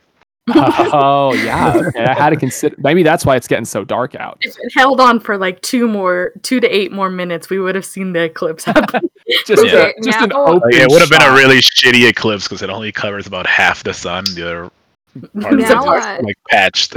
yeah now this makes me ask have y'all city slickers never seen the moon in the sky at the same time as the sun yeah, Oh, no, they're I- not I have, right next yeah. to each other. no They're we, not, like, we've yeah not this apart. close it's it's Yeah. extremely close in this this shot and it's not a Yeah. wide shot is the problem they're, they're quite close together ah okay Yeah, They're also Okay. massive. you get Yeah. by for today Again, in like volume eight, like Sun and uh, Neptune, they they do the same kind of thing where it's like the sun and the moon are very close in the same shot. Where it Again, wouldn't that- They sense. refuse to show us a solar eclipse. it's never happening, even though that'd be Yeah. a cool thing to happen in, in RWBY.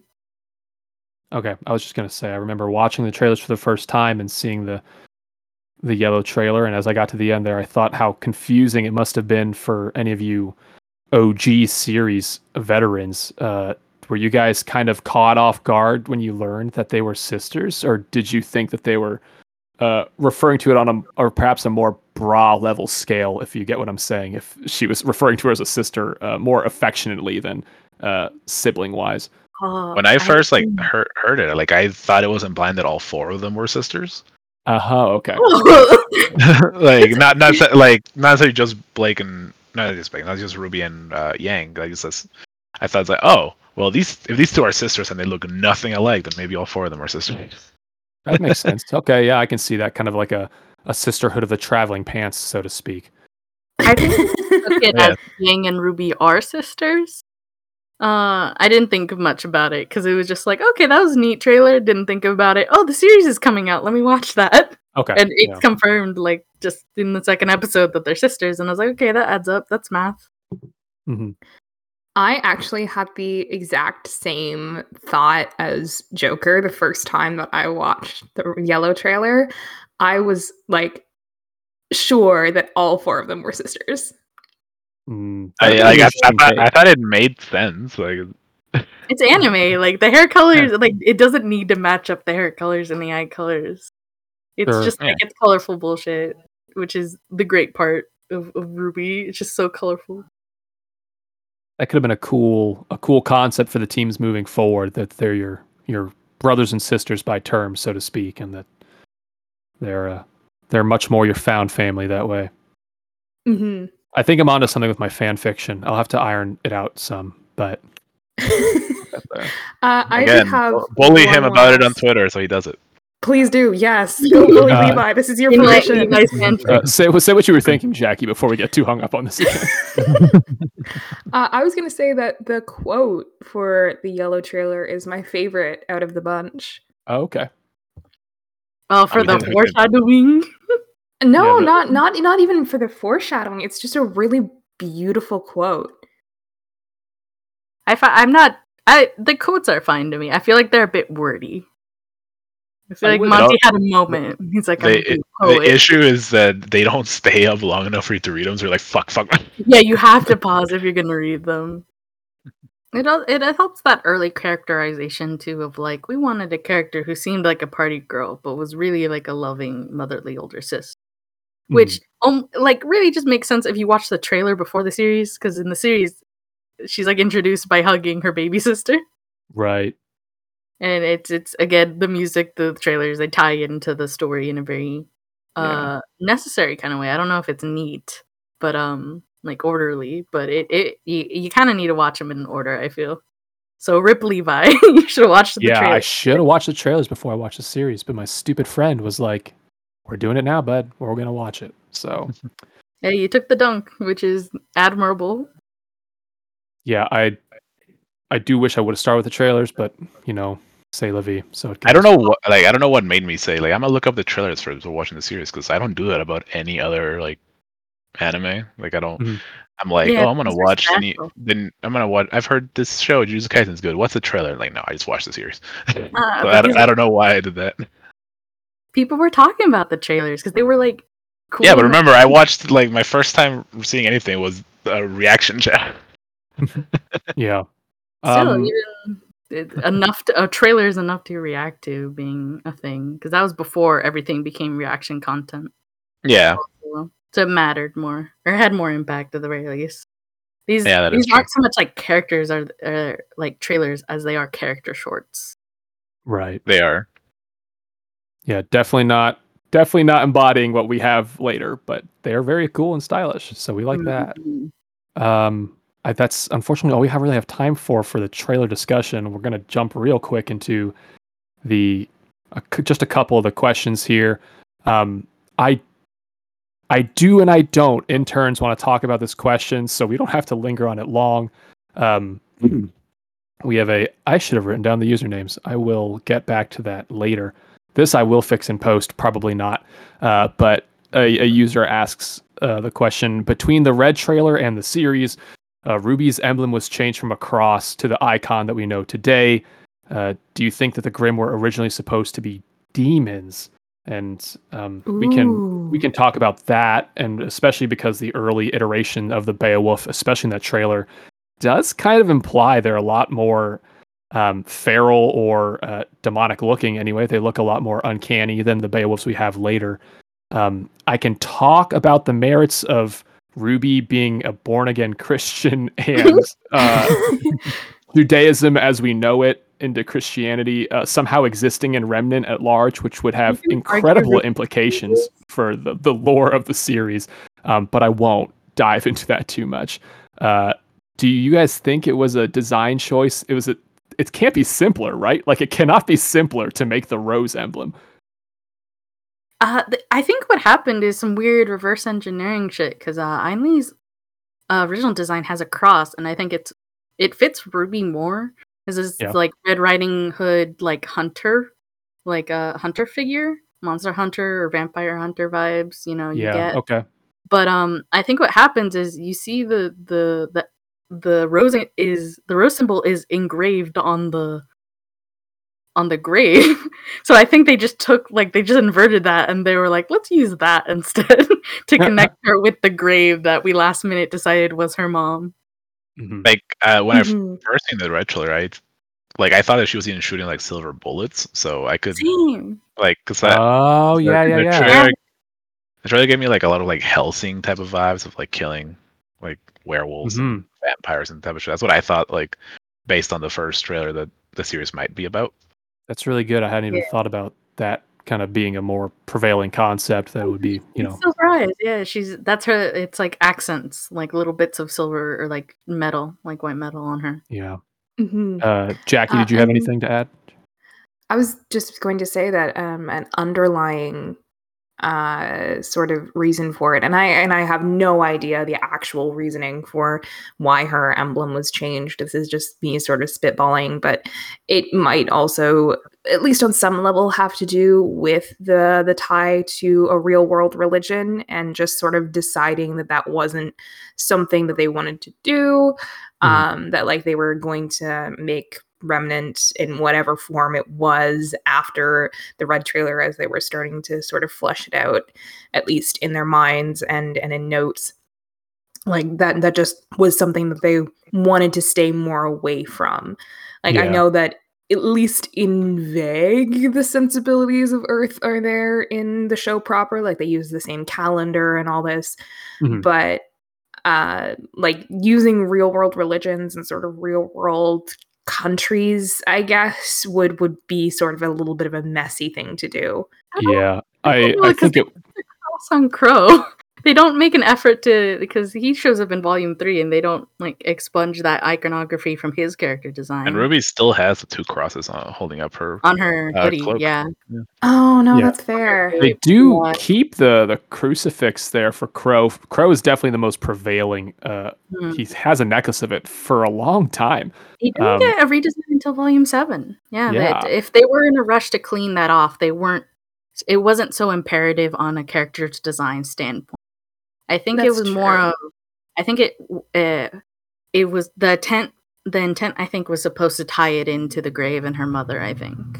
Maybe it's just that Hmm. since the grave and you know, uh, summer were added like last minute. It's a change that was made when they made the the icon for summer, and they thought, and maybe Monty Yeah. thought, "Ooh, I think that looks cool. Maybe I'll use that as her icon instead." Yeah, Yeah. it- yeah. It could just be he, he he liked it better when the the first series rolled around, and he was like, "All right, you're up."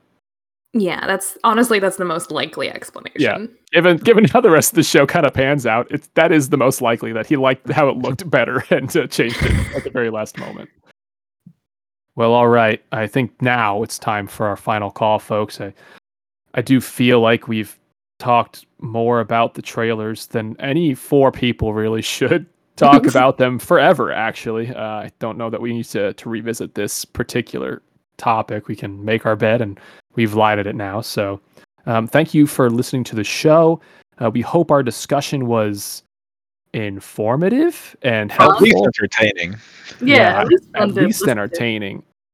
I want to thank Kiwi Cosplay for the use of our song. This will be the day lo-fi remix by the talented Murphy Made Beats. Uh, please check out Kiwi Cosplay's cosplay channel at underscore cosplaying underscore Kiwi underscore three zero three uh, on Instagram, where they've already got a couple great RWBY cosplays to show off. And please, please check out Murphy Made Beats on Fiverr if you've got a song from RWBY or any other series that you'd want them to to remix and remake for you. Uh, I've been your host, Levi, and you can find me at Levy Login on Twitter or Tumblr. I have been unable to shed uh, my Tumblr skin, and it will follow me until the end of my days. I've been Edelweiss, otherwise known as Jackie. You can find me on Twitter at a T. That's at uh, uh, oh my goodness, words, please, brain. It, don't worry, it is like after midnight here in France. I'm We'll tired. get it I'm in post. jet-lagged. Don't worry about it. Check in the description, you'll find it there. Uh, uh, at a underscore melody on Twitter and at a dash melody on Tumblr. Just like Levi, I will never shed the Tumblr skin. It will follow me to the end of my days. You can find most of my artwork there, but I do also still occasionally ramble over on the Twitter. Uh, hello, I've been Coffee, and thank you for having me on this podcast. Uh, you can also find me on Twitter at mixed underscore coffee, M I X E D underscore C O F E E. If you or F F E E can't spell coffee. Oh, that's great. Um, you can also No one's find gonna at find our Popcorn. lock-ins. No one's gonna know how to find us. You It's can okay, also Levi, you find- can fix it in post. it's true. I also- can. you can also find me on Tumblr. I'm an artist. We we we're all semi-active. You know. Again, thanks for having me. Uh, uh, yeah, th- thanks for having me too. I'm Julio or ModdedJoker Online. That's at M O D D E D J O K E R on all socials. I too have a Tumblr. Uh, I'm never there, dude. Don't don't follow that one. You guys shed the skin properly. Yeah. I, I never had one. Just pretend it doesn't Uh, exist. Jokers Uh, emerged from it. Like yeah. Yeah. Also, remember to follow the Ever Artist on Twitter. Trying to make that one a little more popular. Yeah, that's a, Uh, a bit Thank of a you for having me, Levi. Uh, I know I was your fourth option, but thanks for letting me. Uh, yeah, I just want to touch real quick before we we break that um I wouldn't thank me. We've all suffered here appropriately, I think, and so we've shared the same brain rot. And I don't know that it's something to celebrate, but we're we've been here, and I'm It's, it's a It's It's not something to love. celebrate, but it's something to be proud of. Yeah, I don't we know about go. that one either. you'll get more brain rot for the rest of this podcast. Yeah, there's a lot of theories to chew on, and there's a lot more brain rot to go around, folks. Uh, this has been Ever After Hours, and we'll get the lights when you go. Thanks for stopping by.